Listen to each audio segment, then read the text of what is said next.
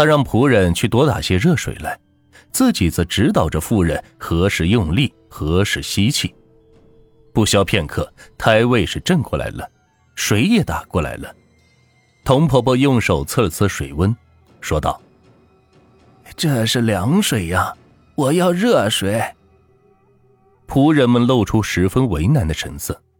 这个时候，那个妇人说话了：“伯伯，这孩子不用热水。”声音尽是千娇百媚，但却气若游丝。正说着，童婆婆低头看了一下，孩子已经快要出来了，便鼓励妇人用力。终于，孩子是顺利的接生出来了。童婆婆看了看，是个男孩。这很多新生婴儿刚出生时是不会啼哭，这个时候接生婆就会在新生婴儿的屁股上是打上一下，让他们哭出来。可是当童婆婆把新生儿反过来打屁股的时候，却发现新生儿屁股上。长着一个小尾巴，这长尾巴的新生儿她见过，但是却从来没有见过这打了屁股不但不哭，反而是发出嗷嗷叫声的。突然，童婆婆想起刚刚戴了老花镜的时候看到的景象，心中是咯噔一下，难不成这是到了狐仙的家里？这说起来，他们正姓胡。童婆婆心中正想着这些。突然，那妇人是有些生气的说道：“为什么打我的孩子？把孩子给我，快把他轰出去！”仆人把孩子是抱了过去，递到了妇人怀里的同时，在他耳边是耳语了几句。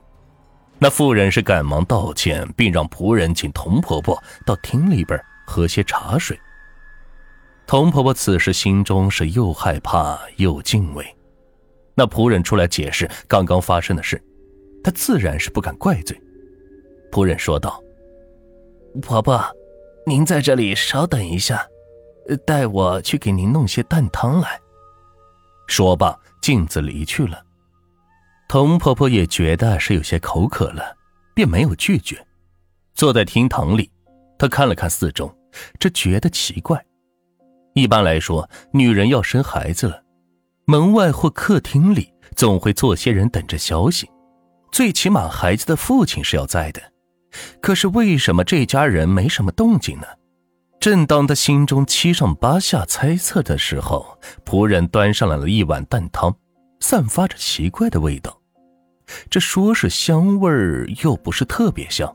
这碗里面是浮着几个荷包蛋，而且这荷包蛋是出奇的小，像是大拇指指甲那么大。童婆婆尝了尝那小荷包蛋，是一股的腥酸味难吃极了。她吃了一个，是喝了些汤，便放下了。恰在这时，刚才带她来的中年男子进来了，首先是对着童婆婆鞠了个躬，道了声谢，后来又介绍了下自己。原来这个男子叫胡德，是这大宅的管家。接着，两三个端着大红木盘的仆人走了过来，这三个木盘上面。一个放着宝玉、翡翠等贵重珠宝，一个是刚刚戴过的老花镜，另一个放着的是月牙马蹄、犀牛角之类的东西。胡德说：“我家夫人很感谢您，这点报酬还希望您收下。”童婆婆是吃惊万分，虽然她有些贪心，可老实了一辈子，断不能收这么贵重的礼，于是便推辞道。啊，这这太贵重了，我不能收。这胡德是劝了半天，见童婆婆心意已决，便不再劝。那您挑一件也好，否则传出去，我胡家以后还怎么立足？童婆婆也觉得有理，眼睛瞄了一下那三个红盘，看到了一个十分小巧的圆形镜子，心中想着家中媳妇正缺个像样的镜子。便收了下来。就在回城说话间，天色有些亮了。因为屋子四周都是透明的，所以烛光显得是有些暗淡了。